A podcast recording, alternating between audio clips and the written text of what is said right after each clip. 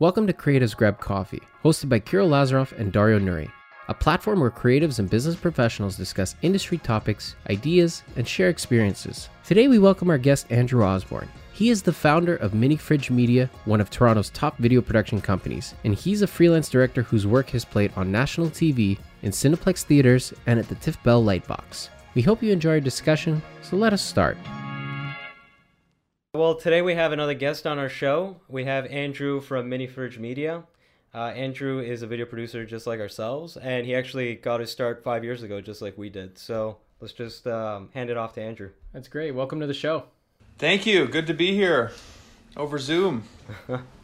yeah, it's uh, it's definitely uh, changing nowadays, right? Everything's just over Zoom. Yeah, like a lot of the a lot of meetings and calls, like uh, what used to be done in person, now has obviously switched over to this platform. So we've kind of mimicked this platform a little bit with uh, the format of the show as well. Yeah, I mean all the all the interviews are being done over Zoom, even for filmmakers. Like I just watched the new Charlie Kaufman movie last night, and and then watched a bunch of his interviews today, and they were all over Zoom uh, as well. Is probably easier for him to just go into the just do it from his house instead of going into a million different studios. Yeah. The the only thing I found that's a little tricky is that with connection issues, sometimes you talk over each other. Oh yeah. I almost want to just say, okay, let's do video, but then I'll call you on the phone. That way we'll have like a clear line. Yeah. just have a different means of uh, recording, but yeah. Well, why don't you tell us a little bit about yourself and how and your background and how you kind of uh, jumped into the industry? Sure. Well, uh, lifelong filmmaker and film fan, film fanatic, um, and always wanted to be a writer, director, and editor. I'm good at editing as well, uh, and I, you know, studied film at Queen's University in Kingston. I made a ton of short films and skits while I was there. My first job in the in the industry was as an assistant editor at a place called Saints Editorial where I uh, was sort of behind the scenes prep- preparing the footage on a bunch of huge TV commercials and, and rubbed shoulders with a bunch of ad agency people and learned how the advertising business worked. And then I got let go from that job at the end of 2015. And I mean, I can tell you the whole story, but I started my own company about a month and a half after that because I met somebody who had their own company and they needed a video and they I didn't even think it was a possible thing to do, but they sort of convinced me that I should do uh, funny videos for tech companies, funny explainer videos. That's actually how it started. And the model was uh, Sandwich Video in San Francisco, which he was a big fan of. He turned me on to them, and he said, "You could do this. You could be this guy for people in Toronto because I." He, th- he thought I was funny. I do. I was doing a skit channel at the time. That's how I met him, and then it just sort of evolved into you know it's Minifridge Media and it's not just funny tech explainer videos. It's any kind of video that any business needs. It could be a corporate interview video but more, more likely or more what's more fun for me is to do funny commercials promotional videos that sort of thing. But i've done so many different types of videos everything from logo reveals to more recently zoom of uh, we just did a Zoom skit where it was four people talking to each other over Zoom. That that's a whole other discussion about how COVID's changed everything. But yeah, any kind of video people need, we can do it. Minifridge Media. It's interesting you mentioned you had you you were a, li- a lifelong uh, film lover and you wanted to get into uh, filmmaking, right? But now you're doing uh, corporate filmmaking in a way. Uh, like how how do you? We we kind of had the same thing as well, right? We got into it to do well to try to get into the film industry right yeah. like that's how, that was our original goal but then as time went on we found that we feel a bit more grounded and more comfortable in the yeah. corporate filmmaking world but we do kind of want to dive into that at some point right it happens to a lot of people who start in this, in this industry yeah. I, like i'm sure you've noticed this as well anyone who decides to pick up a camera no one's ever really starting off uh, thinking yeah, you know, with this camera, I'm gonna make corporate uh, promotional videos and advertisements. That's never the first thing that people typically lean towards. You know, they want to be either a director, cinematographer, filmmaker, but they definitely kind of uh, tend to transition in that direction because, like many of us realize, that's where the money is, at least in the beginning, right? Yes. Yeah, and listen, I'm still a young man. I got my whole life ahead of me. I'm I'm gonna be doing actual movies and I do look at this as a, a stepping stone or or whatever it is.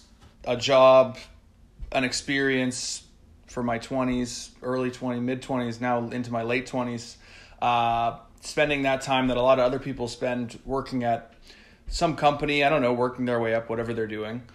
Uh, I've got my own thing, and uh, I've spent the time writing, directing, editing, producing commercials and videos and learning about that, but also spent a lot of time, you know, there's a lot of rejection and, and waiting and being a self starter and uh, making things happen for yourself that I think is going to come in handy later on uh, when I do try to pursue the actual Hollywood filmmaking thing. So I haven't resigned myself to this as like this is my career now because I, I do think I, I have more to offer than in just this space. But it's a great thing. It's the freedom of being your own boss and and, and um, making your own decisions and and controlling your destiny is is a great, beautiful thing. And I've gotten a ton of practice, which I think I'll apply to. Uh, to my filmmaking career. But this is my filmmaking career too. I'm not going to say like when it starts or anything like that. It has started, but uh, yeah. To answer to, to to your point, it is about money and uh, making money is the greatest reason to be in advertising as a filmmaker i think it helps you get your start and just kind of build that support that you need because everybody needs a little uh, needs that financial backing you know uh, going into filmmaking typically people realize okay, I'm gonna go for broke if I go in this industry. Well, because... there's two ways of going about it. You either work up the ladder, and then hopefully in 20 years you end up, uh, maybe you finally get that directing job you've always wanted, right? But it seems like it's, uh, from what I've seen and who we've talked to, these they seem to be two very separate worlds, right? And it seems like the only way you can really uh, transition into it from maybe like our industry would be to again create some type of short or feature and then submit it to these independent film festivals. That seems to be like one of the only ways to get in. Because the other route is again uh, working up that ladder, and who knows how long that'll take. That might take maybe twenty years. I don't believe in that. I don't. I don't believe in working up the ladder. Like you're going to start as a PA, and then eventually you'll be directing a movie at some point if you just wait long enough. I mean that that never works. That's never worked uh, because the once you learn about what's on a film set, it's PA, you move up to production manager or something like that. More likely, you'll end up as a producer. Um, director, you could have some 22 year old be the director, and everyone else working on it is 45, and they've been waiting their whole lives to be the director. And it's just like, why does this kid get to do it? And the answer is that he just, well, I don't know why that kid got that job, but in general, to be a director, you really just have to do it.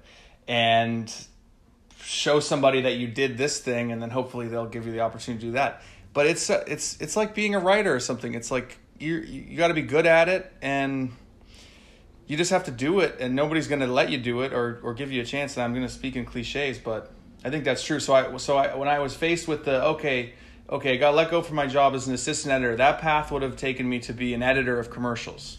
That's the path that I was on. Could have jumped I could have jumped back on that path uh, and gotten another job somewhere.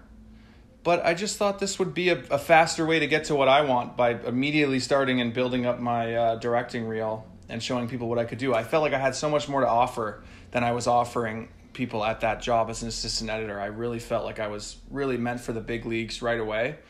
And it was a blessing to get let go and, and have that opportunity to start directing right away. I, I wonder if it also has to do with the fact that like us three, we, we do have an entrepreneur uh, type of mindset, and like we need to be our own bosses and trying to work up the ladder. It, it, it didn't work at an agency. It's certainly not, no. not going to work through a union, right? So it's it, maybe it's something within us that we just can't do. It. But you did mention something else which was interesting was that you you thought you were ready for the big leagues right away, and that you, you just wanted to build that portfolio. That's one of the reasons why Kyrill and I partnered up. We wanted to be able to achieve our goals that much faster by kind of uh, uh, boosting each other to that spot, and we yeah. we kind of are we're in the process of doing that too, right? Yeah, and like you being by yourself how have you grown your business to what it is today? You know like like dario and i know how it is you know because we have a leg to stand on. At times you know if uh, one of us is struggling with one thing the other one is able to help out and vice versa. Whereas with you it's it's all you basically mm-hmm. right? How do you how do you push yourself day by day month by month year by year It's so lonely. Uh, it's terrible. No, it, it is. I well, I didn't. Well, I didn't know anybody who I could have been a partner with at the time where I was like, you and me should go into business together. I don't even know if it would have worked because it took me a while to get to the point where I could make a living doing it. And that's me keeping all the money, not splitting it 50 50 with somebody else. I didn't have to navigate that because it, it would have taken me. Well, it's an interesting point. You said you said it would. You can go twice as fast because I was thinking it would have taken me twice as long to get to the point where two people have good salaries off this rather than one person. And it, running it is is is difficult, and it's not the thing that I enjoy as much. Uh, I was a salesman before I was the assistant editor. That my first job, but that was only a summer job. Uh, I was a sale. I was a door to door and also phone. I made phone calls. I was a salesman for this construction software company, and I was a telefundraiser all through uh, university. For the, I was the best telefundraiser at the university. I raised the most amount of money, at least in my last year there. So I had these sales skills, and I'm pretty good at talking to people, I guess. But I, I had to learn a lot of that stuff too. And same with the branding. I think the branding and, and the the name and the tagline and how the website looks uh, which I actually designed the website. I think just having really great taste in is what helped me because I, I was able to reject a lot of things and say that that's not going to work. That name sucks. That tagline sucks. This website de- design sucks. So I was able to narrow it down into okay, I like these fonts. I like the way this looks. This is good. And and I was able to use the sales experience of cold calling to create a huge list of companies in Toronto that I thought might need a video and cold call them and just ask them if they need a video. And that's what led to the first uh, six, seven, eight, 20 videos, whatever. And then those, that, that kept it moving uh, with word of mouth and whatnot. So it is, but it is really lonely and hard. I live with my girlfriend. That helps. I have a lot of friends. I think having friends helps because I at least can talk to people and and you know, not feel so lonely. But yeah, it sucks, and and uh, I sometimes I wish I partnered up with somebody like you guys did, because at least you guys know you're in it t- together, and um, and you have each other's backs, and it's a beautiful thing. I kind of wish I did that. It's honestly a matter of opportunity. You know, it just kind of worked it worked out the way it was, yeah. the way it did, and uh, you know, we've just kind of made it happen since then. But I, we've actually been told that uh, at the beginning when we first started, we had a lot of people tell us, "Oh, you know what? Business partnerships don't work. Yeah, especially if you guys are friends, don't do it." And you know, oh, from yeah. what we've seen, it it doesn't work for the most part. Luckily, we've been able to make it work. Um, it has its ups and downs. Don't get don't get us yeah, wrong. Like, after know? five, I don't want to see his face ever again, especially since Monday. Yeah, do you guys hang out after work?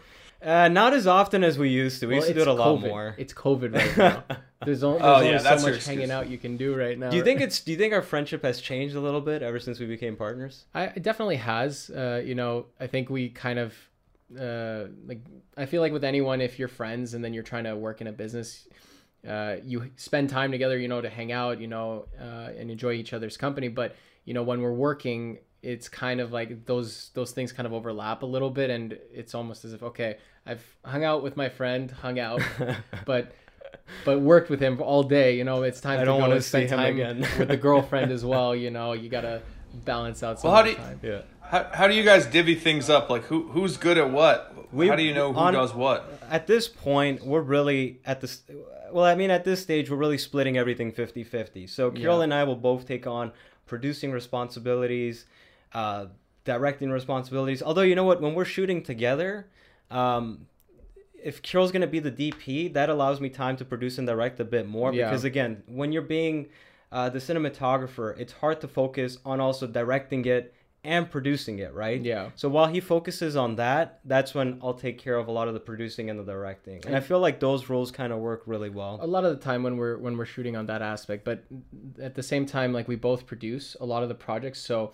Uh, Dario's handling uh, several accounts uh, with different clients, and he's uh, taking care of that aspect, whereas I'm taking care of a few other clients as well. It's kind of like having double the manpower and being able to take on more projects as a result. Because, like you do, you you reach out to cinematographers, audio operators, crew, you know, to help uh, realize your vision.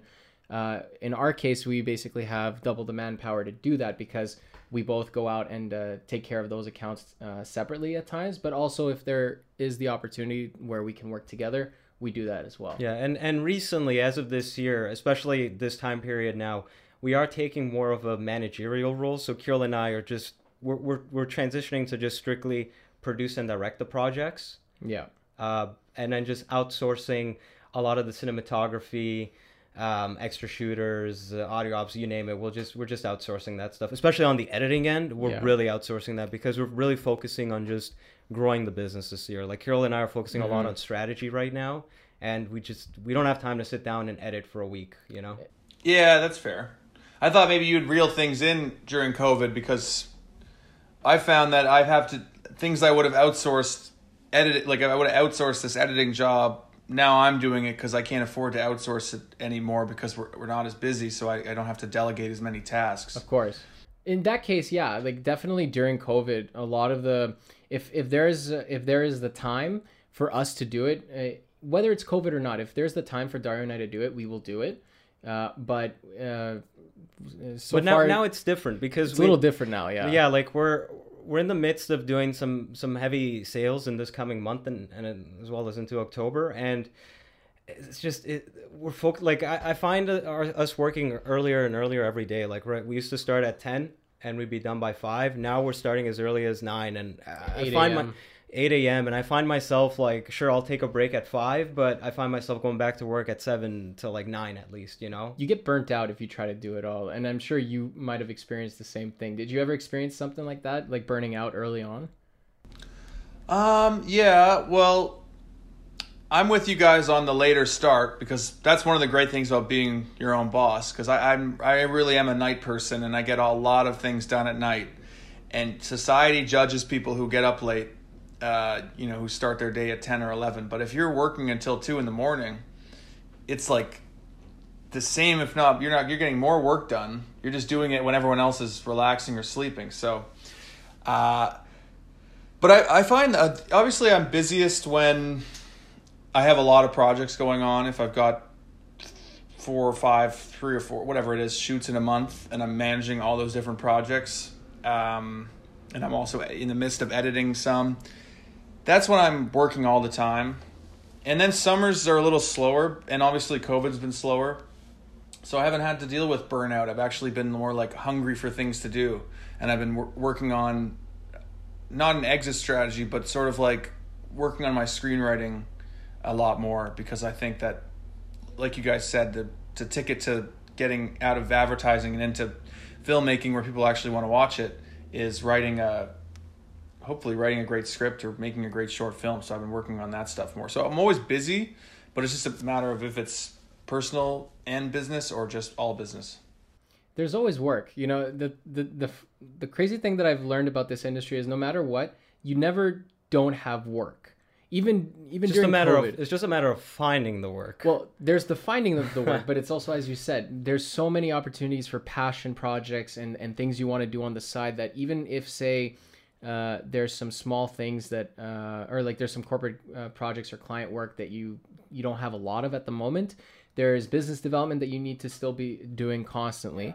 And at the same time uh, you also want to fill up that time with as you mentioned passion projects. Those that's the time to get your portfolio work done and you know hopefully even learn some new skills at times. There's always something to do. Yeah. Yeah, when you have your own business, there's always something to do, for sure. And I did a speech at a entrepreneurs conference thing where I just said that it's just a never-ending, or starting your own business is just a never-ending pile of work. That just every time you finish one thing, you know, the the stack just keeps getting higher. But if you break it down into just getting one thing done at a time, it's it seems more manageable. But I agree with you. Branding and and uh, reaching out to people, biz dev stuff, always can be working on that, making it better. Work. I've I've, I've created so many decks in this past few months that nobody's even seen yet. But I'm just I just have them in case for when they come up, I'm gonna have them ready. We're doing the same thing, and We're I feel like same now boat. that we're not exactly out of COVID, but you know, uh, th- the sky's a little bluer. Um, A little we- bit. We're. I I noticed. I noticed this change with us. We're really hungry now. We're putting a lot more work and effort into trying to grow the company compared to before. Even Yeah. even the past couple of years, it seems like the, these last two months, it's been like we're hungry. I can like sense it, and I'm noticing a lot of changes too. So it's, Yeah. it's been really good for us. we noticed that COVID forced us to stop and reflect on the business and kind of uh, almost tear it down and build it back up again, you know. And uh, as you mentioned, work piles up constantly, and, and sometimes you don't even get to do some business development because of all the client work that is coming your way at the time or all the shoots that you're doing. I mean, who would have weeks on end to think about business and strategy in the future. When you have xyz number of clients who are calling you daily asking you okay can you get this project done by this day then this day? You know there's a lot of work that needs to get done. Um, do you do you feel like do you feel like since covid uh, you've been able to have the time to kind of think a little bit more about what you want to do uh, in the future? Yeah, yeah, and it is partly um, Thinking about what I want the business to be because I think I'll still be doing it for a while still. And and one of those things was I wanted to um, partner with more ad agencies because I realized that all the pretty much all the clients that I had during COVID were ad agencies feeding me work from from their clients rather than because ad agencies have a whole plan and a schedule for what they want to do with your marketing dollars and just because of just because covid happened doesn't mean that all stops necessarily whereas if you're doing it direct for client they might just have you know their plan is just to completely pull the plug on things which is what happened to me uh, for a lot of my projects. But yeah reflecting on that reflecting on um, trying to get more serious about figuring out how to transition into actual an actual filmmaking Hollywood career and doing more screenwriting than I've ever done and, and doing more uh, even just like ideation coming up with movie pitches movie concepts movie treatments. I wrote like 10 15 treatments of movies that I, I'm not I don't know if I'm gonna write the script for but I just wrote the story of the movie out and all the characters you know what treatment is. And it's just to see just and, and pitching my friends all the time. Every time I see my friends I say oh I got a movie idea. What do you think of this? Get their reaction hone it. So getting a lot more serious about that because because I don't you know I want to I want to do that ultimately with my life. And I think when you're making money and and and having success in advertising you kind of forget about your other dreams what you what you so-called really want to be doing. And it's easy to just forget because you're so busy with what you're actually doing.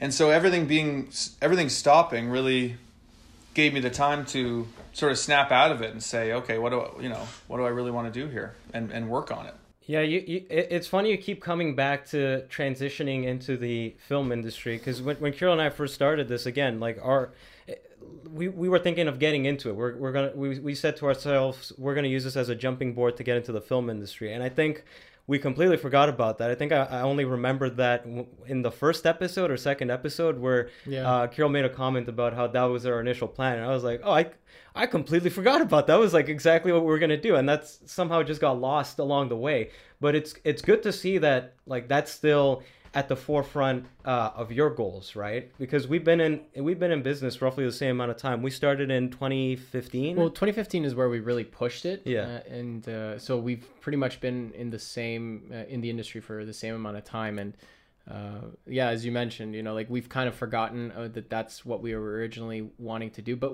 I think we also evolved in terms of some of the passions. Like I originally wanted to go into the industry to be a cinematographer, and while I am still very passionate about cinematography, I feel like there's other opportunities that I want to explore more, like for example, documentary filmmaking and, and directing featured documentaries. That's something I really want to explore. So I feel like people's goals evolve all the time, especially with ex- when experience comes into play. And if you went into filmmaking back then versus uh, you kind of trying to figuring out how to get into it now, you're probably going to be bringing something completely new to the table that you didn't even think you had before, right? In terms of experience. You know, like what are some of the skills you've learned creating content for clients too, right? Yeah, and I, I don't even know what that would have looked like. You know, I, I I did apply to a ton of jobs when I first got out of school, and, and a lot of them were at film film production companies in Toronto. Uh, I wasn't about to move to LA and do that because I wasn't. I had to stay with my parents after school and live with them for a few years while I, you know, I couldn't afford to do that. Also, there's all this stuff about the uh, visas and whatever that I'm sure I'm going to have to deal with at some point. Um, Yeah, and it's a good question. I mean, I ha- yeah, I applied to some production companies. One of them was doing this uh, HBO show called Sensitive Skin at the time, and I actually watched the entire series. It was with uh, Kim Cattrall, set in Toronto. It was actually pretty good, but I watched the whole series before the interview just so I, if it came up, I'd know everything about it, and it never came up. And so, and I ended up getting the job at the advertising place rather than the film place.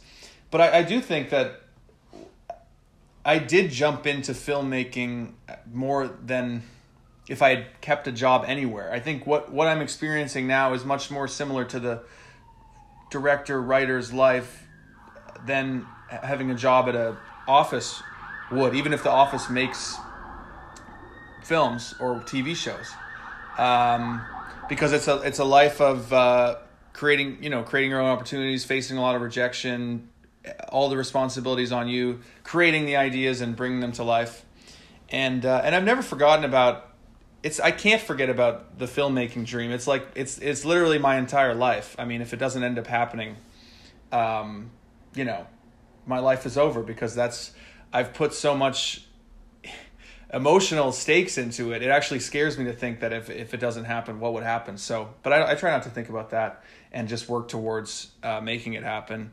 And I think all the experiences I've had are gonna are gonna help.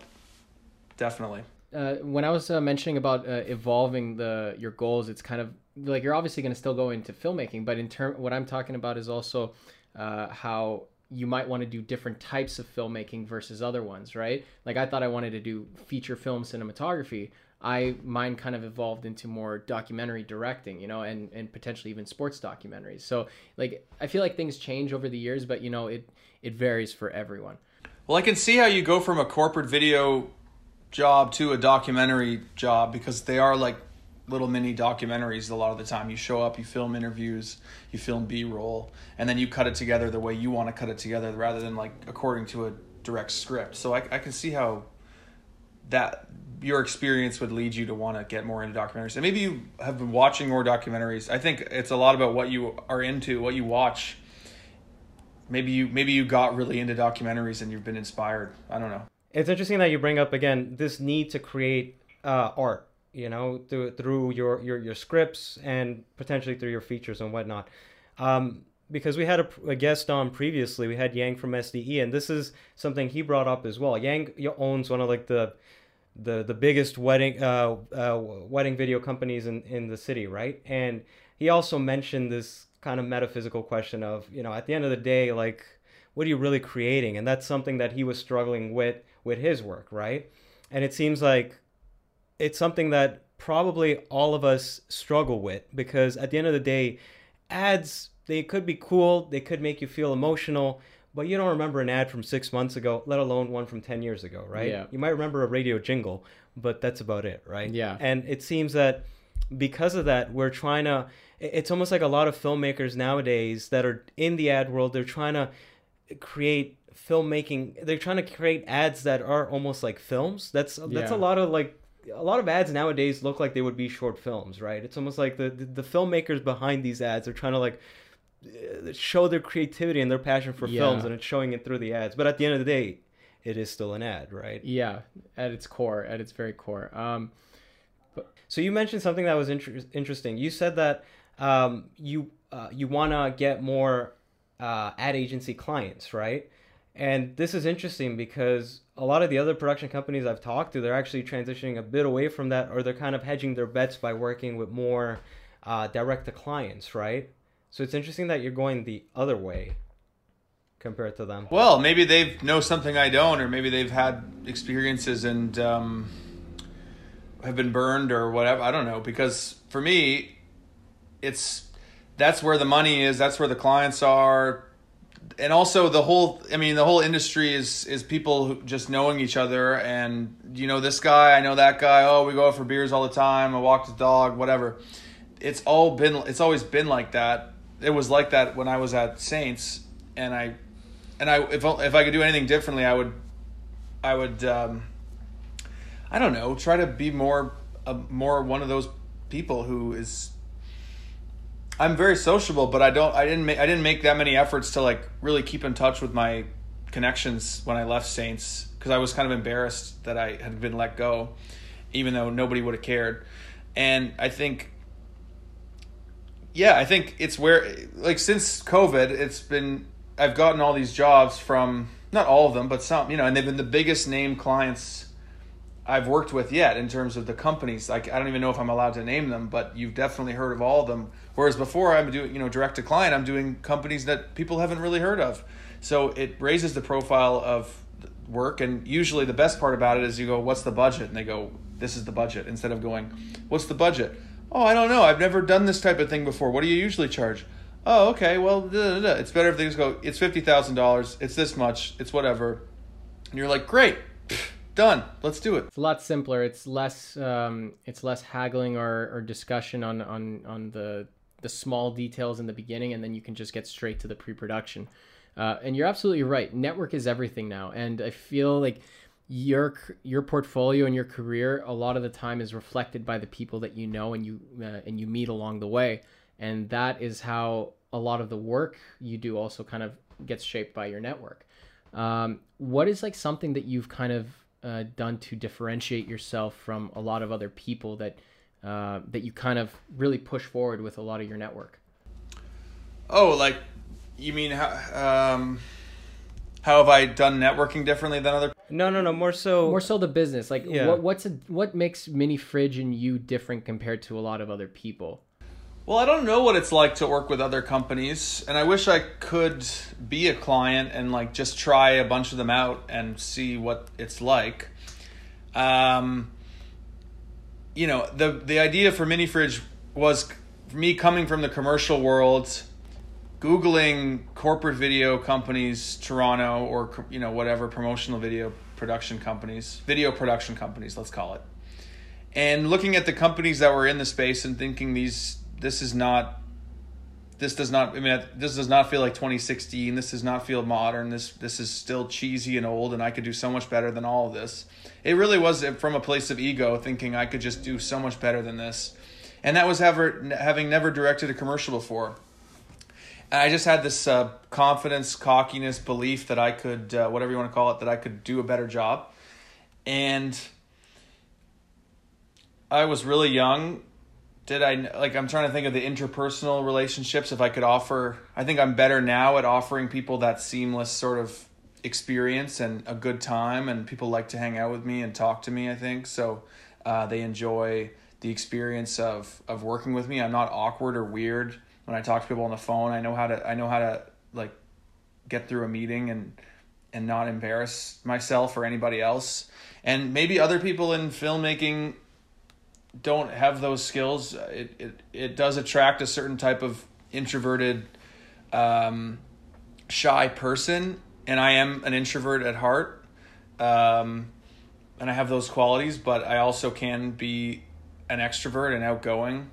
And so it's it's a mix of I think the videos are better and I think the it's probably more fun. Do you think your sales background kind of played a role in giving you those necessary skills to make you a little bit more outgoing uh, and a little less introverted? Like that's kind of what happened with us as well, because we were also Dario and I both worked at different banks as tellers, so I feel like we had a little bit of that sales skill there as well. And uh, over the years, um, although we started out being introverts like you, uh, we kind of expanded and we're a lot more extroverted as a result. But I, I feel like the reason we're extroverted again is because we've shot a lot of weddings and in the Oh, wedding yeah. scene you need to you got to break the ice with so many people you Oh, have yeah. no idea i mean like you go to the groom's house you got him his friends his family and then you go to the bride's house you got her her bridesmaids her family and you got to be you know happy you got to be excited you, you got to you got to be able to get them excited and, and break the ice super quick so i feel like that's really what got us out of our shells yeah. um, Did you find it was the same with you uh, with your sales background? That's a good point about the breaking the ice because that's me, but doing corporate style interviews with people where they have to talk on camera and they're really nervous and you have to be funny and make them feel relaxed. In the sales background, I wasn't like that good at it or anything, and I was really young. I was like 22 when I had my last like official sales job before all this, which is like pretty much a child. And I was, you know,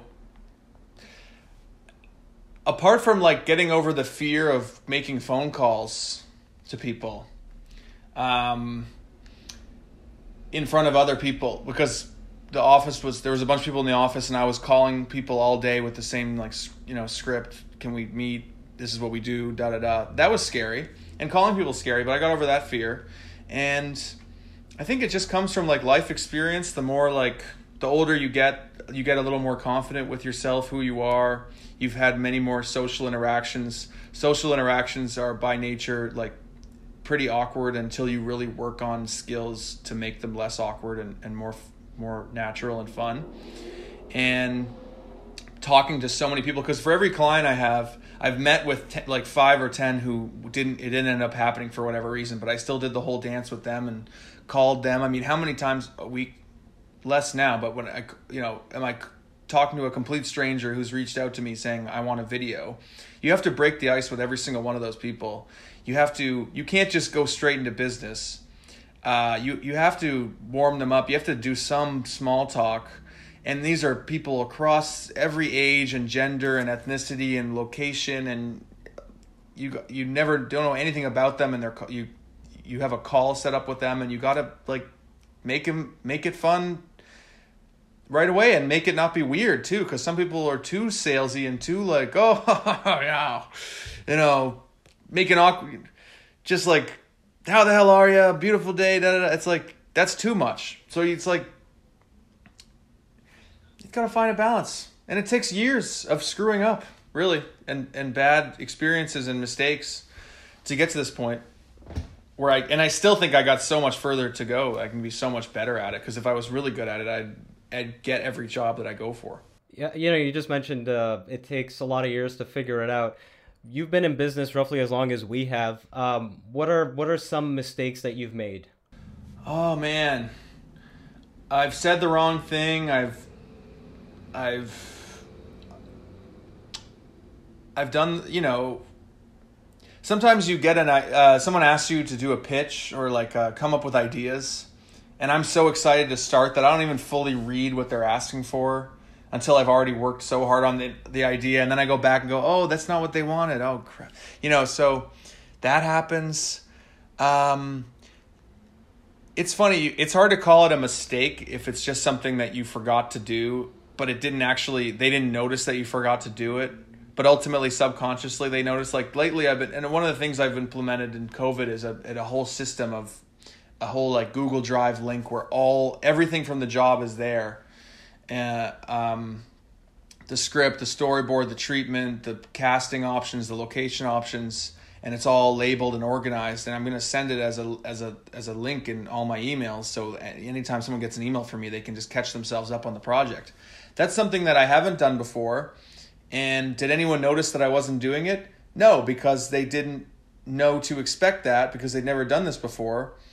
But if it had been there this all these years, would it have been a better experience for them, and would they have had an easier time and not had to search their emails to find certain things that I'd sent them weeks ago, and getting frustrated with me without even realizing it because they didn't know there was a better way? You know what I mean? It's like it's not really a mistake. It, it's a mistake. It's just like I wish I knew to do that. You, you learn yeah. you learn things along the way. When if you miss something or you make a mistake or someone makes a mistake, you learn from it as it goes, and you actually uh, mention how you created a solution that people didn't even know they needed, especially when it comes to client management. Because I think we've all been there where a client has sent you something in a long email chain of 50 other people that gets lost at times. And it just became a lot easier. Whatever uh, assets, briefs, and files were needed, you can just keep it all in one place. And keeping it at the end of every email for that particular client, you definitely solve the problem that they didn't even know they, they had at the time. So, it just goes to show how how um, mistakes you can learn from and you shouldn't be afraid of them happening at, at times yeah one, one thing i like to do is when we're creating our briefs i, I like to um, reword their uh, their project uh, description and needs in the brief just so as i'm going through it i'm, I'm also not uh, going over anything that I might forget about, you know. So it's like everything everything that's in their document is in the brief, and I've reworded it just so I know. totally, and that that totally helps. Basically, writing down everything they say, or, or, even better yet, recording it and then typing it up later, and then putting every single thing they said, giving it back to them in the, in their brief. They think you're reading their mind, but really you're just paying attention. and then you can get into all. I mean, I don't know if you guys know Chris Voss, the negotiator uh, guy. You know, he wrote a book about just stuff like mirroring techniques and the power of no and all these like negotiation techniques that really help so you just come across these things as you're living and and it gives you ideas for how you could be doing doing things better i think it's just good to watch the, watch widely read widely be open to everything and you're going to get ideas for how you're and listen to people talk to people and you'll get business uh, ideas on how to improve your business. And i don't think mistakes are mistakes are awesome. Let's let's all make lots of mistakes. That's become the cliche thing to say but it's true. So so that was one one mistake. But what about um I guess wording it as a mistake maybe was the wrong thing, but what would you do differently if you could go back five years? Like, how would you start your business differently? Yeah, well, it'd be great to take everything I have now and just start in terms of like all the like the decks that I've built, the pitch decks that I've built, the but then again I wouldn't have all the clients to create that to begin with.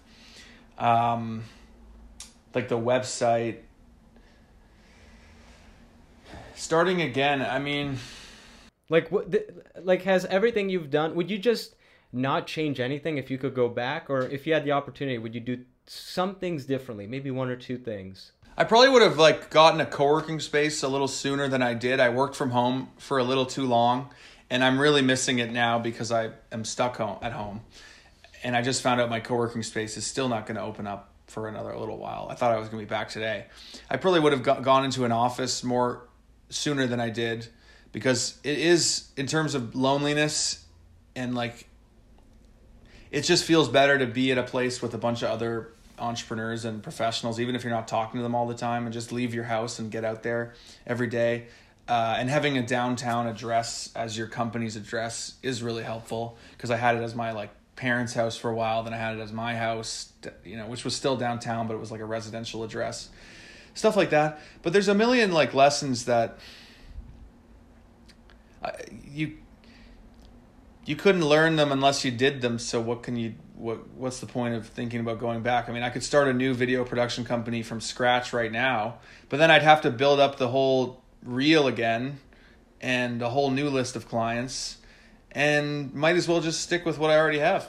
Yeah. It's interesting you mentioned uh, a co-working space or an office because we also again, we had Yang on for the last episode and he also mentioned how getting an office really set um, it set him on a course where he couldn't really change things. Like he was now locked into a three year lease, and that was that. He was he had to focus on that full time, and I feel like that's something we've been wanting to do for a while. Obviously, COVID has changed our plans, but if anything, it's made it easier for us in the coming future because now uh, the leases are very cheap. You know.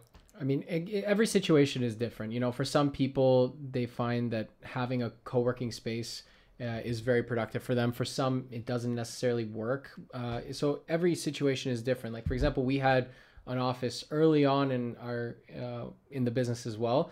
Uh, we got like this one small office downtown that we would occasionally use, but none of our editing suites were there. It was mm-hmm. just a place to kind of simply go to. It's an address for the business, and we can uh, meet our clients there. But very quickly, we uh, we learned after about almost a year all of our clients wanted us to meet them at their offices, right? so that's ex- that's exactly right. So we realized exactly like we realized that it didn't work out for us at the time, and we didn't need the space, so we got rid of it. We continued to be working from uh, from our own homes, and then you know obviously renting out spaces and studios whenever needed. But you know now it's starting to get to the point where we realize, okay, uh, we can see that in the next six months or so, it might be a good idea to get that space again. So needs change constantly and everyone's situation is different. And like you mentioned in your case uh, having that energy the the lifestyle of people around you it really helped uh, helped you.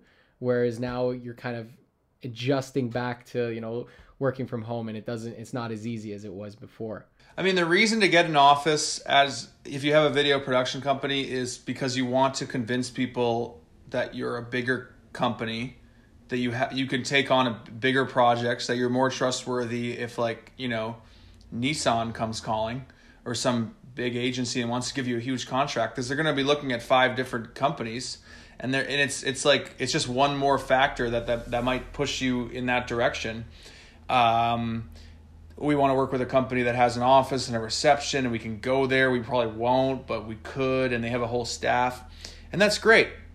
But it's it's like those you know those people were probably wiped out when COVID hit because it's so expensive, and it's and it's so to me unnecessary because you don't.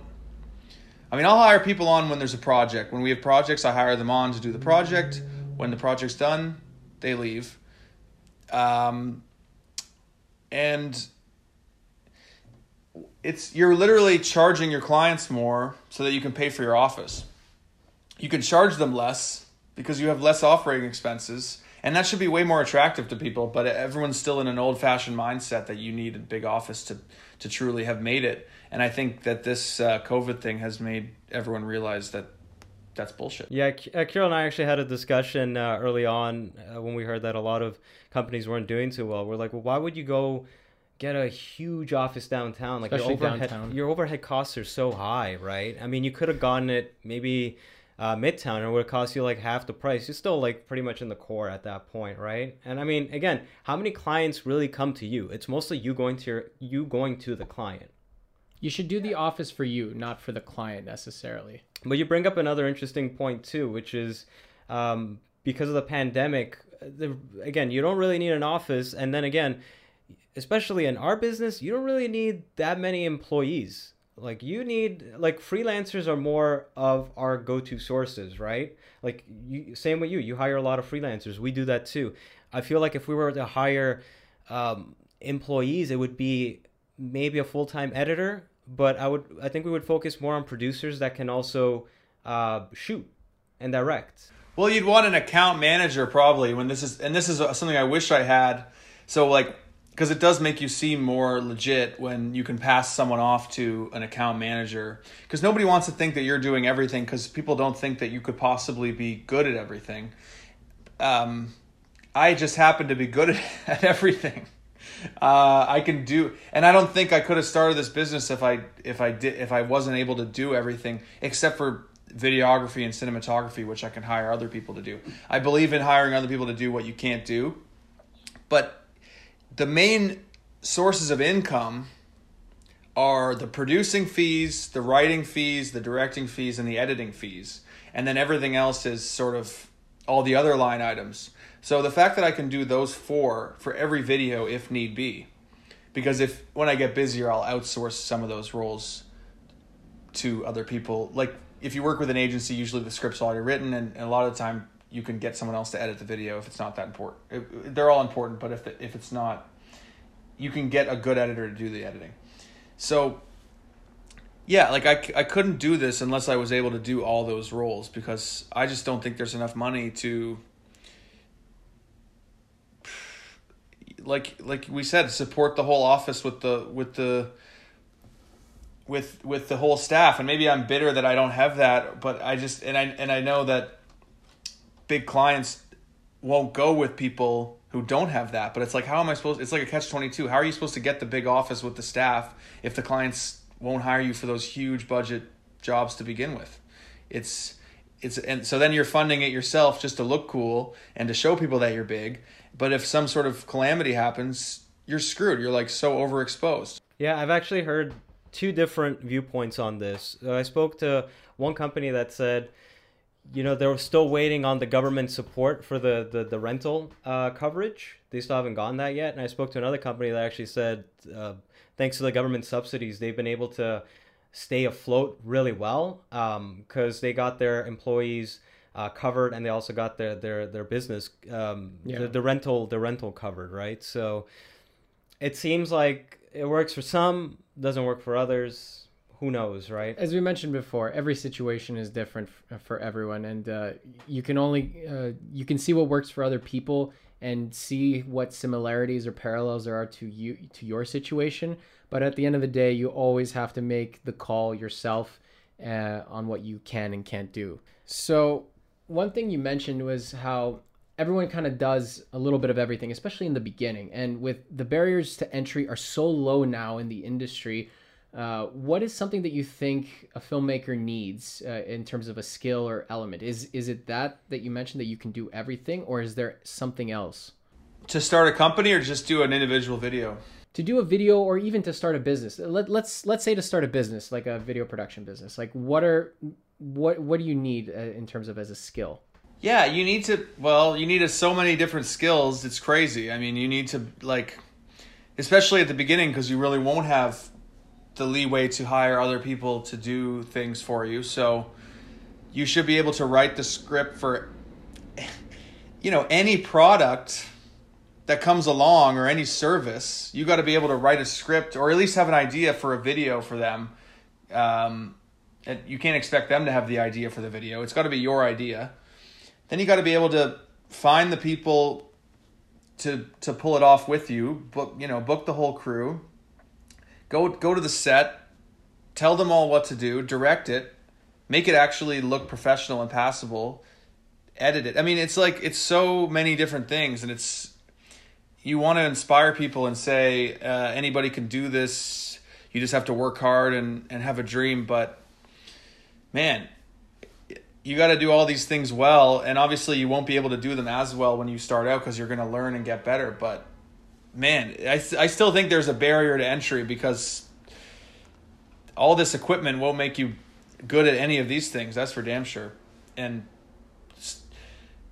and if you're not good at those things you should be an amazing salesman who can convince people that you that those things aren't important or that you that you are going to get better at them or whatever. And I've seen people who have companies who I personally think the videos are not good, but I've met, I know they're amazing salespeople who have convinced their clients that this is good stuff and they're doing a good job and the clients are happy and they're still paying them because they're that good at whatever personal relationships and and selling um, and being and presenting themselves as a really organized successful person so yeah it's there's so many different things. What what can you say? Yeah, like uh, I, it, it you definitely need to be able to balance uh, a, a business mindset with a creative mindset, which and that seems so be, difficult. It's very difficult. Like I mean, uh, with Kyrill and I, it's it's usually when we get into a business mindset, our creative mindset kind of decreases in a way. It's hard to balance both of them because again, like we almost have to have like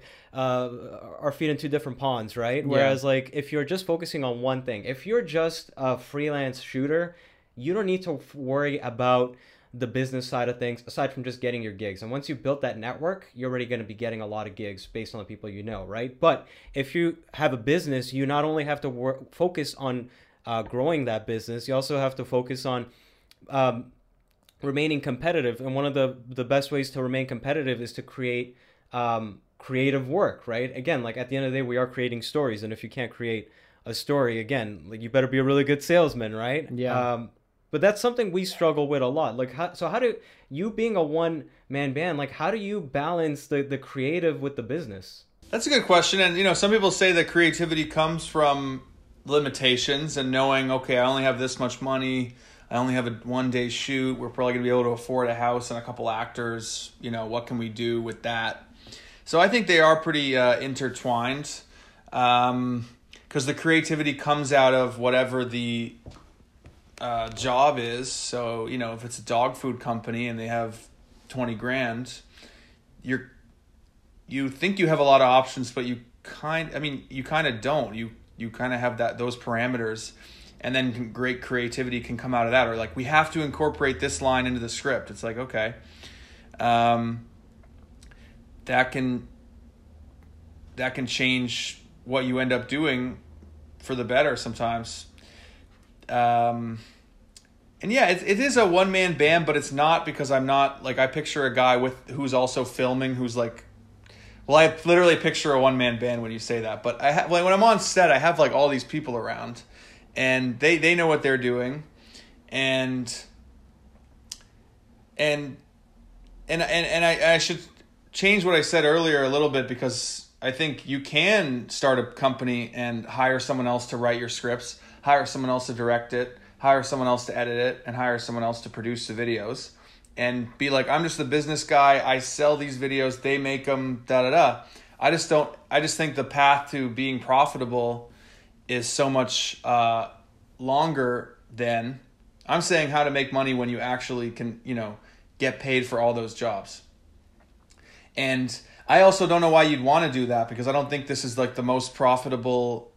If you're just a businessman who just wants to be in some sort of business and you're going to hire uh, someone else to do all the creative filmmaking stuff, you know, go into like anything else. Yeah. this is not this is not the industry to scale sales, right? yeah, no, you can't sell a million of these things. They're they're like little. I say it's like being an artisan. It's like someone who sews something and like sells on the side of the highway, and each one is like has love and hard work in in in, in each one.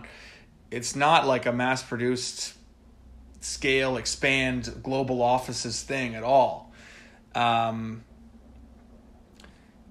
and that's maybe that's why it's creative I don't know. Yeah, everything, everything, everything we quote is always custom tailored to the particular client. I feel like that it's like that with every everyone else in our industry, right? Like, cause again, everyone's needs are always different. They're not going to understand that. Okay, um, that that promo video you want to do, they don't know that it's going to be a half day. Sometimes it's a half day, sometimes it's a full day. Sometimes, sometimes you need an audio days. operator, sometimes you don't need it. That's actually why uh, when we tried to bring on a salesperson one time, it, it just didn't work because he came from the wedding industry and his mindset was packages, right? Because in the wedding industry, they got bronze, silver, gold packages, right?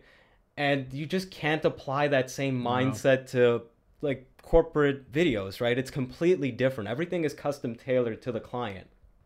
That's a great point. You have to, it's true. So many times I've been on the phone with people and it's it's come down to how much is it going to cost? What can we lose? What can we gain? And I can't trust a salesman, an outside salesperson, to be able to do that. It has to be me really on the phone, being like, "Well, this is what it's going to be." And if you have this much money, this is the kind of ideas we can do. So the creativity and the business all bleeds together for me because at this point I can just tell you exactly like how much anything is going to cost and and if we can do it for your budget or not based on what your vision is. And I have a trust problems in general. I mean, when I heard about you guys splitting up your company, that you both do the directing and both do the producing, and all, I couldn't, I couldn't do that because I, I, it's also an ego thing, but I have to be like everything here I did, and I don't trust other people to do.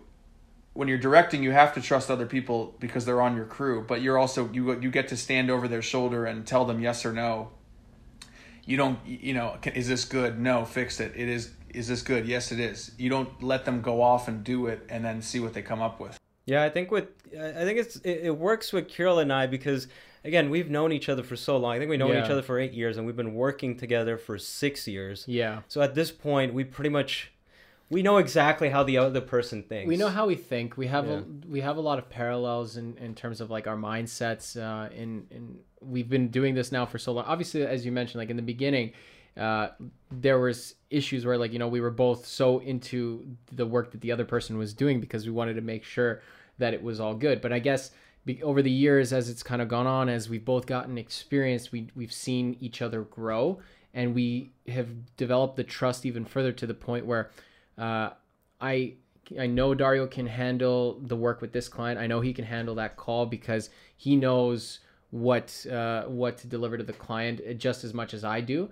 And that actually also allowed us to kind of take some of the pressure off at times because, um, especially if you get an influx of work, which happens uh, like every now and then, you can't do everything. As you mentioned, like you outsource a lot of the roles and responsibilities um, that that you need on set to people who are better, right? Or at least can handle that and you know you can trust them with it.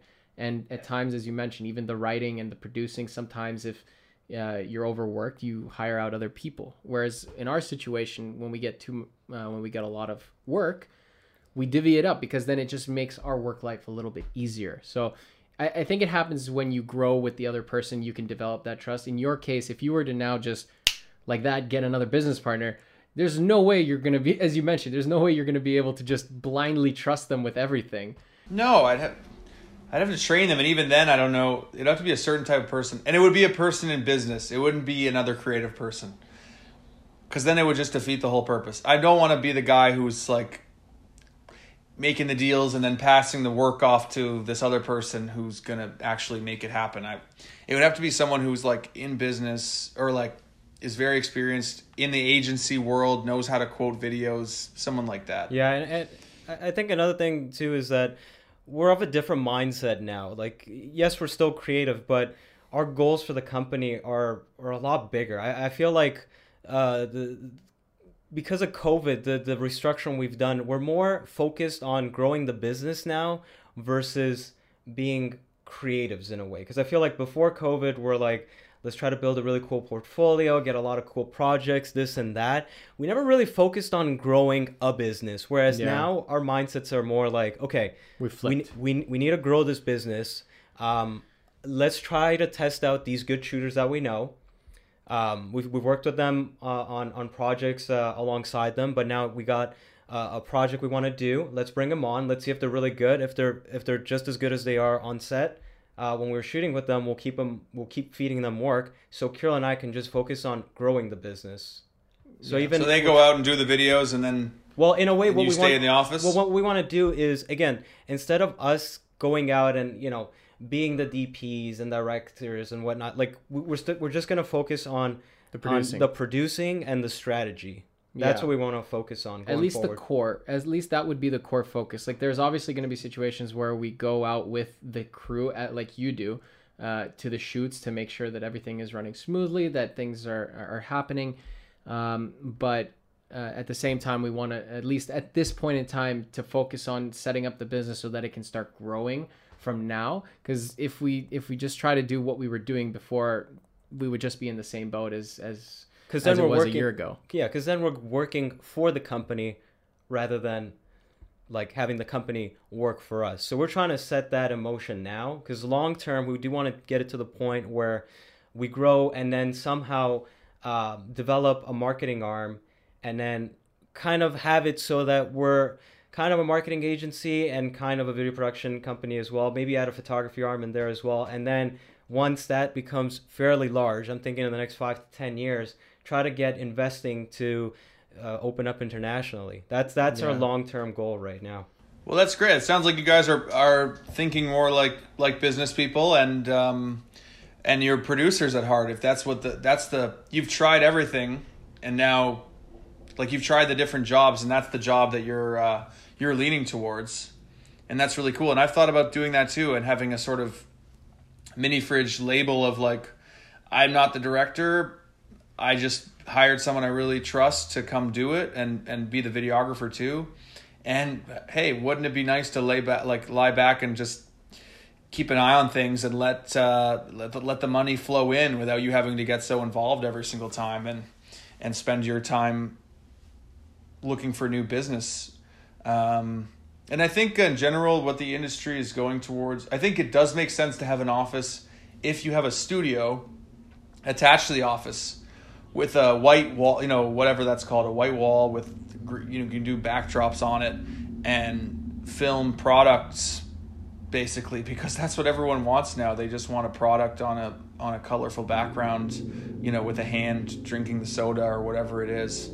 Um, so if you can do that and just pump that out of your own studio, that makes sense to have an office, and that's something you can probably just set up and hang back and and supervise without getting so involved. Because no, I've done so many shoots where I felt like I was the PA and the director, and I really was. I mean, I was the director. Everyone, you know, defer to the director. What does the director want? But then when they all, you know, I'm still at the end, like picking up chairs and moving the gear into the car with everybody else. And does do I? I don't want it to be like that forever. So I totally understand. You, you know, we have a we have a really funny story actually. Uh, Kyrill and I were on a shoot. This is the the time we had to clean the dishes.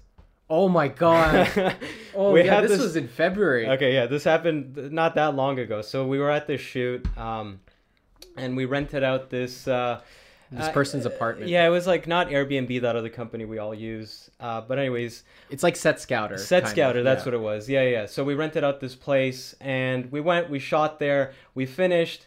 Um, the entire crew left. It was just Kyrill and I. We're just packing up the product to get Yeah. out of there. And the owner comes back, right? And I remember she just Well, you weren't there for this because you you actually were out in the car and I was inside, and uh, she comes in through the front door because she got uh, got back a little early, uh, and uh, as she walked in, uh, you know, they had a kitchen, right? And obviously, we used the kitchen for lunch, you know, and uh, and we we threw out most of the food. But and, we, we we used their plates and, and there the was like a couple right? plates. It Yeah. was it wasn't that many. It was like maybe four plates and four forks. And as I'm packing up my last bag and I'm just about to leave, she she looks into the sink and she's like, "So, are you guys gonna clean the dishes?" Now, mind you, this thing had a cleaning fee included. It was in already the included. It was already included the cleaning fee. And she said, "Yeah, because if," uh, and I'm like, "What do you mean? Like we have a cleaning fee and the and we that we're paying?" And there, and she said, "Yeah, but you know, yada yada. This um, I'd have to charge extra for for so and so. Like the cleaning fee only covers four- vacuuming for and four like, plates. Okay, for four plates, and she hands us. She hands him this like sponge that was so dead. It was dirty. It was dirty. I'm like, you used this on your stuff? So I, I remember. So we were cleaning. I came back. I'm like, what are you doing? And he's like, yeah, we gotta he clean it. walks in and I'm just cleaning the dishes. See, I wouldn't even think that was weird if I was there. I'd be like, "Yep, you got to clean the dishes. what are you gonna do? But it's like, you gotta like, take what the take the garbage out with you." you- But so yeah, like I was like, oh my god. So I went and I helped them out, and I, you know what? I barely use soap just cause. I Yeah. should not have to be cleaning dishes because I'm paying you a lot of money for this. because the cleaning fee was included and Yeah. uh, and if it's if we use like three or four dishes for for lunch like that should be included you know like if there was no cleaning fee i'd understand that Yeah. but we paid what was the cleaning fee like $150 Yeah. for that So And- Kyrill and I are cleaning it, and we're quiet. Like we're quiet the whole time. After the shoot finishes and we say bye to the crew and everything, I just call him up and I was like, "That is the last time I'm touching a dish. Like I'm never, do- I'm never doing that again in my life." Does that ever happen to Uh, you? Something like that. you're not too good for dishes. That's the thing. It was just like That's the, the I felt like that was the lowest point in our career where we were cleaning those dumb dishes up. because it, it just hit us. I've done right- worse, man. Oh, really? What, what what is what is worse? Well, I've done. I'm just. I mean, every location I've been to, we've. You know, you clean it up when you're done. I mean, it's like. It comes down to this. Yeah, like you feel like you. I get in this mindset when I'm actually on set of, of filming where I'm so grateful to be there and doing it that I actually sort of forget that I shouldn't be doing those certain things. Um, and and shouldn't be cleaning up. And it's going to be amazing when I don't have when you know as a director you just show up and the trucks are already set up and they're ready for you and when you're finished you leave. Like I don't want to watch people pack up gear ever again or have to wait another hour and a half where everyone packs up gear. But um that's what it is. I, I but I I completely agree with you guys. You work until you don't have to be the you know the last guy on set. Yeah, I- I don't mind being the last guy on set, but I do which we were. fantasize We about were. not not bringing the rock and roller cart, loading that thing up, uh, packing it, and then unpacking and then packing it up again. I do fantasize about never touching that thing again. That's like a long term goal for me. yeah but i mean in that situation it was kind of like one of those things where we didn't expect it you know like we cleaned up as much as we could even like uh, the place as as we as we left it you know like we pretty much came we left the place as it was It just felt demeaning. That's what it was. It it's just felt the way she demeaning. communicated to us right you know it was very it was not it was not very like kind of um how do you, Well, she was this creepy lady, and like the way she said, I don't know. I just got like psychopathic vibes from her. And then she, I, I'm not supposed to be clean. I'm paying you 150 bucks. I'm not cleaning the dishes, okay? yeah Like, it- I'm gonna keep that in mind when I go to my. Uh, I'm shooting at a, a set scouter house in a couple weeks from now. Yeah. yeah i mean if it's if it, if the interaction was a little bit more pleasant in terms of the way she uh, mentioned it to us then I, then we would have been like okay that's not a problem or vice versa right there would be like at least an understanding but it was just like very hostile the way she communicated to us but anyway as you mentioned, I hope you're listening, lady. I hope you're listening. yeah Send her the link to this. Oh, de- definitely, definitely. We'll, we'll we'll find that old uh, that link. But, anyways, we've talked a lot about business, uh, business development, growth. Now let's kind of move on to the creativity. How do you tell it? How do you tell an effective story? Um, I think an effective story is whatever makes you want to buy the product or try out the service. Not even when you finish watching it, but already in the first like 10, 15 seconds of it. And uh, the great phrase, the great saying of uh, of advertising, I think, is you know, you don't fix the, you don't need to fix the ad so much as you need to fix the product. Like sometimes people tell me product ideas or companies come to me saying they need a video, and I just know within hearing what the product is that the video is going to write itself. People are going to want to watch this video. Uh, people are going to want to buy this product because it is because it solves a problem that either people know they had or they didn't know they had, and and I th- and I think uh, the whole industry is moving more towards a straightforward style of advertising rather than a emotional cinematic uh, style that we were talking about before. Those that style works more for an established brand that you already know about, and they just want to keep reminding you that they exist. But when you have a new product, which is a lot of types of videos that I do, um, you you try to figure out what what problem it solves and try to come up with a way to um, show how it solves that problem without the cheesy, you know, infomercial style black and white photo of a woman washing dishes and like, oh, she broke the brush and oh, what am I gonna do? You know, not go in that direction, but come up with something that's gonna grab people's attention and go, oh, I have that problem. Because listen, we all have tons of problems. Every single person I know. You have emotional problems, physical problems, societal problems, convenience problems. Uh, you know, and and every year, fifteen things come out that make your life easier, and you you buy them, and you don't know what you did without them. And but not every product has that, so that's why I think you know, fix the product, not the story. It shouldn't be so hard to figure out what how to sell your thing if you if you if, if you're in business and you've gotten to this point that you're asking somebody to make a video for you um so start with that that's what I would have to say. Do you, do you feel because like Andrew's work is re- really good. Like the types of ads he makes are, are very um, comedic but effective. Uh, and that's why they're, they're memorable. Good, right? They're memorable. They're memorable, but okay. they're they got a fun, they got a comedic twist to it, which is why nice. they're good because you always remember them. Um, do you would you say um, creating more of that type of content, or would you say that um, maybe even that's changing? Like you, do, do you find your style? Um, needing to evolve, or, or kind of what you got going on is good? Well, obviously it needs to evolve if you know it's going to fly off the shelf and and my phone won't stop ringing. Obviously, I can always get better. Uh, I think though funny is always better, and funny is gonna is gonna keep. Uh, it's gonna keep being popular I think emotional ads are, are way trickier gambit and most likely end off coming off as a bit cringe. And also, people are very cynical. So if you see some emotional story and then at the end the MasterCard logo pops up, you're kind of like, well, screw you. So might as well admit that it's that. I think the problem is that uh, I think the weirder the better in terms of humor.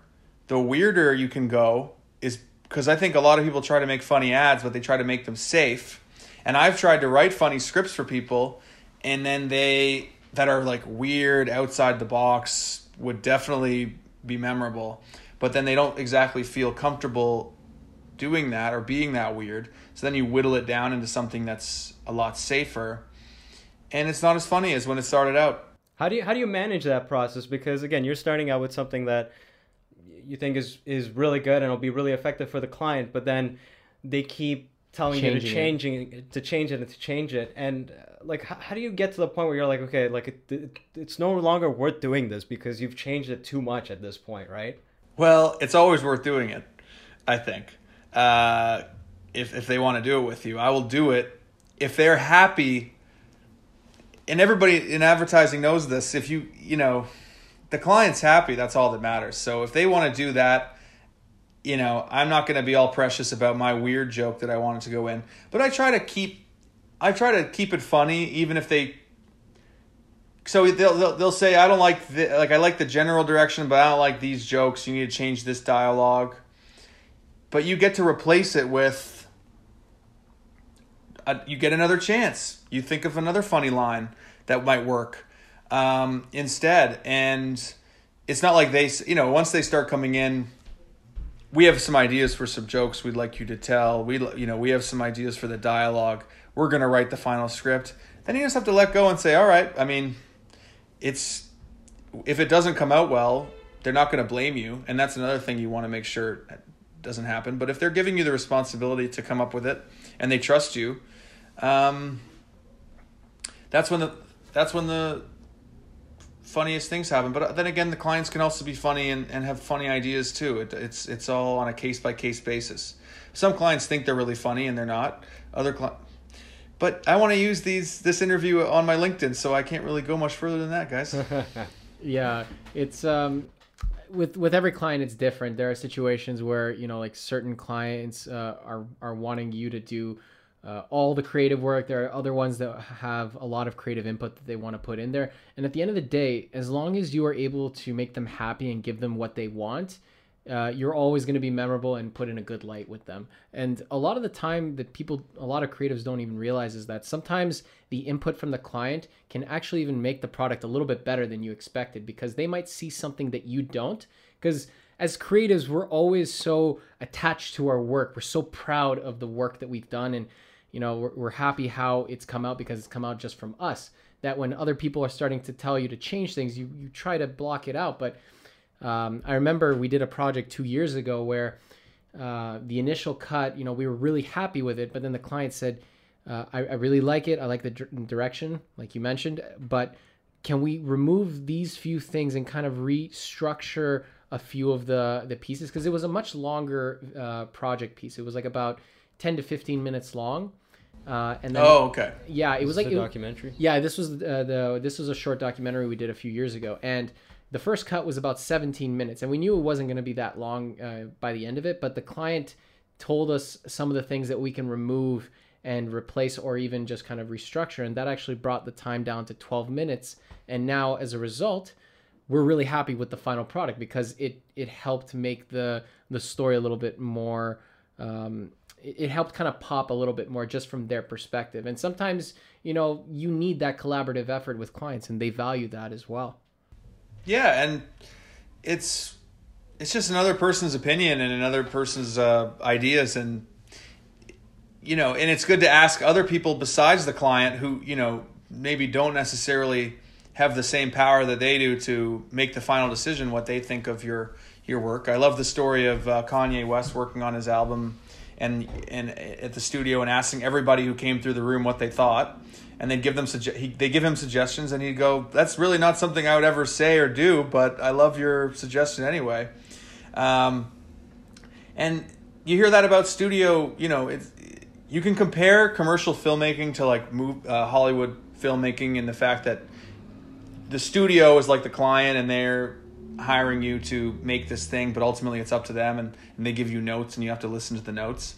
And people complain about the notes but a lot of the time I've so if, from what I've heard, those notes are great and they actually improve the movie because sometimes you're in a room with some really smart people who who love movies and know what they're doing, and other times people just want to make changes so that they can get the credit for making a change or that they contributed something to the project. You never know, but it could definitely be a good thing. And I've gotten tons of great notes that I've that have improved my work and made me look better. Uh, we're kind of reaching the end now. I do want to get your thoughts on the future of the video production industry. It's uh, it's not going anywhere. It's a great, it's a great industry. It's uh, it's obviously going to be. It's going to keep going in the direction we've seen, where there's a lower barrier to entry and more people can get involved with it and start their own companies. Because really, as I was saying earlier, you can you can start a company with nothing. You can get the client to pay for the videographer I do think you have to have the skills of like being able to write, direct, produce, and edit, and then hire everyone else. But if you if you can do that, you can start one of these things. Um, and it's the, the, the more work is probably going to go away from the big ad agencies, or the big ad agencies are going to have to figure out ways to lower their uh, lower their costs because the clients' budgets I think have have shrunk, and they also want um, more straightforward, predictable content that literally tells people what it is rather than really fancy, flowery, um, cinematic stuff that doesn't necessarily work but looks good on a reel. I think that's gonna that's gonna happen, and hopefully, you know. Well, everyone looks at video all the time now, so hopefully they'll just there'll be more and more demand for it uh, from an advertising perspective, and people are going to want to spend more and more money on it as opposed to other things they could be spending money on, like radio or print or digital banners or whatever it is. They, the the more people want videos, the better it is for us. Mm-hmm. You kind of uh, already touched upon this a little bit earlier in our discussion, but just to kind of uh, summarize, like what are some of the next steps for Minifridge? Like we know your long-term goals, you want to go back into uh, into the filmmaking industry, but what are some potential next steps for Minifridge as a business uh, specifically? Work with huge name clients, make tons of money. Um, you know, uh, blow you guys out of the water. Basically, Oh, okay. destroy all my competition. No, The challenge. He's No, I declaring think the- war here. everything except for the last part. I think I, you know, I want to make. I want to. I think I have what it takes to make TV commercials. I really think that uh, the only reason my portfolio is not better is because I've been uh, just limited by budget. I haven't had the uh, opportunity to yet to work with a huge brand and, and have a significant amount of money to play with. Because I know that if you know if you have an idea and you can you know, rent out a studio, build a set, hire great actors from ACTRA, have a great production crew, have money to do a few days of shooting instead of cramming it all into one day, editing, post, you know, color grading. You just need money to do all these things and make it look great. And just got to be able to get someone to trust you with a bigger budget. Um, and it, it's a catch 22 because they'll only trust you with a big budget if you've, if you've already done a big budget.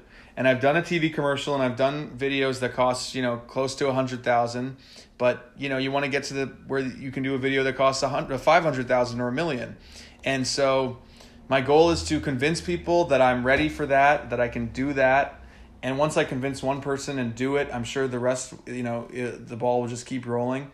And in order to do that, I, I have to keep uh, making relationships with people and meeting people because nothing will ever happen if you're just sitting around at home waiting for it to happen. And that's basically what i've learned with um, this whole journey of having my own business is it's a cliche but you got to make it happen. And you got to talk to people and, and convince them that that you can do it.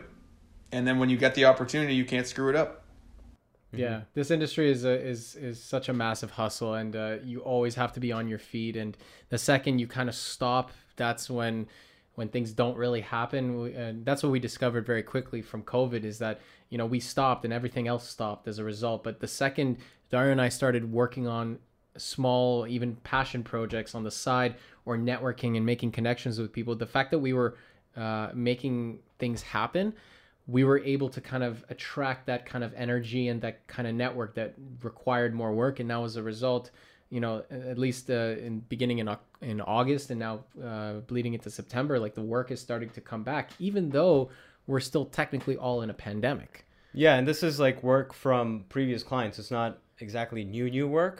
yeah Uh, but yeah, even something as simple as like th- this whole show started with uh, Kyrill, myself, and another friend of ours. We are trying to do like a funny uh, comedy podcast, and then as we did a couple of weeks of that, we're like, why don't we just do this for the business? yeah do it for the business And then uh, this this kind of grew from that, and then once we started doing this, it was like, well, we need a network with more people, right? Because like when you bring guests on the show, right?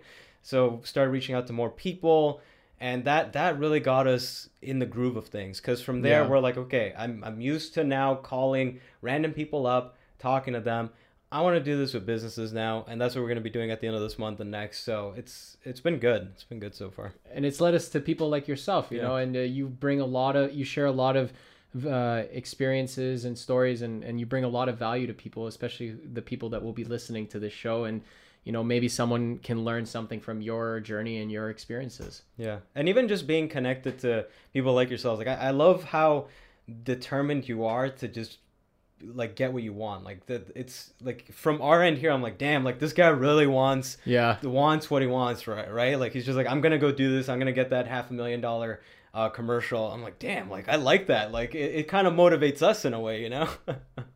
dream big fellas dream big you gotta you definitely gotta and uh, i'm i agree and i think uh, your podcast is a great idea and it's the type of thing that i would have thought to maybe have done or uh, you know thinking of more ways you can market your own company and create content for it is excellent. And also talking to uh, literally you know the competition literally. I mean you guys are you guys have a competing video production company to me and maybe some of the other people who watch this will be people from competing video production companies and they'll learn something from how i do things.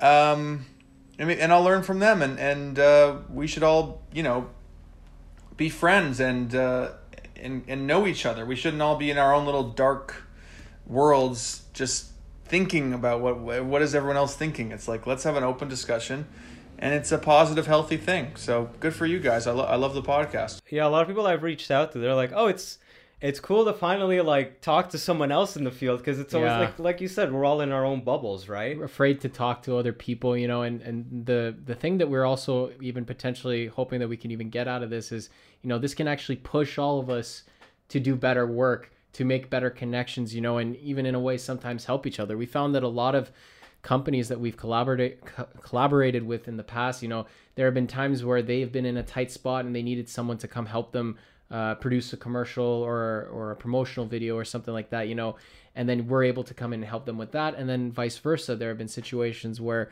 we weren't We able to help, do a yeah. project and we needed help, and then because we made those connections, they've been able to come in and help do that. So we really hope that we can kind of create some kind of collaborative network with this that you know other people can also benefit from Yeah, because I don't think I don't think we're really competing against each other because directly. that even indirectly because you're going after clients that we're not going after, right? And again, the market is so huge. There are so many businesses out there that need video. It's it's an insane amount of businesses that need it, and especially now because of the pandemic, everyone realized the importance of it. So a lot more businesses want to do video, right? And if you if you look at all the other production companies that are around, they they've all got different clients. I haven't Yeah. seen one that has the same client. I mean, you do see them, but that's how you know they've worked with an agency. Some similar ones, yeah. Yeah, that's when you know they've worked with an agency. It's like, okay, you have that big client because, well, or maybe you're working that with that specific department. But we're all essentially th- there's enough there's enough food to go There's around, work to go around. and we're all going after different clients at the end of the day, right? Yeah, I mean that's a good way to look at it. I think that you know when I get a call from a client that says I'm talking to you and four other agencies, and you know may the best pitch win. You're you're kind of like okay, well, is there enough work to go around? Because what if I get all these, or what if this other guy gets all these? What am, what am I going to do? So I, I don't totally agree with you on that. I think it, it there is a lot of competition, and obviously any company you see that has a bunch of videos, you know, you could look at that and be like, I could have done those. Why wasn't I doing? Why why didn't I do those? So, but it's a nice, it's a it's a good mindset to have, and I hope it becomes more and more true. I think uh, people will get out of their shells a little bit, hopefully, when we come on the other side of this thing, and um, there'll be more work uh, to go around because it's definitely contracted a little bit. So you got to work even harder to to get those uh, get those jobs and get those pitches. You know. Yeah. So before we kind of uh, sign off here, is there anything you'd like to plug? Uh, any anything that's happening uh, in the near future that you want to promote? Well, I'm I'm sort of revamping my Instagram, uh, Minifridge Media at Minifridge Media, and uh, t- taking it a little more seriously as a uh, promotional tool and, and keeping people updated. Um, I might do some. I'll probably post this on there and and and and do some webinars or something. I'm I'm trying to just be more active on there. So people follow me on Minifridge Media, that's great. And I'm to have a bunch of shoots coming up where uh, we'll be wearing masks and shield, face shields, and I'll be posting about all that and what it's like to be shooting in a pandemic. So uh, that'll be exciting. Well, Andrew, thank you so much for joining us on the Creatives Grab Coffee podcast. You know, as as we mentioned before, your your unique experiences and journey have really kind of added value uh, to the discussion today, and uh, we look forward to uh, discussing more with you in the future. Thanks for having me, guys. It was fun. Yeah, likewise. All right, take care. Bye bye. Thank you for tuning in to the Creatives Grab Coffee podcast. You can find us on Spotify, YouTube, Instagram, and LinkedIn.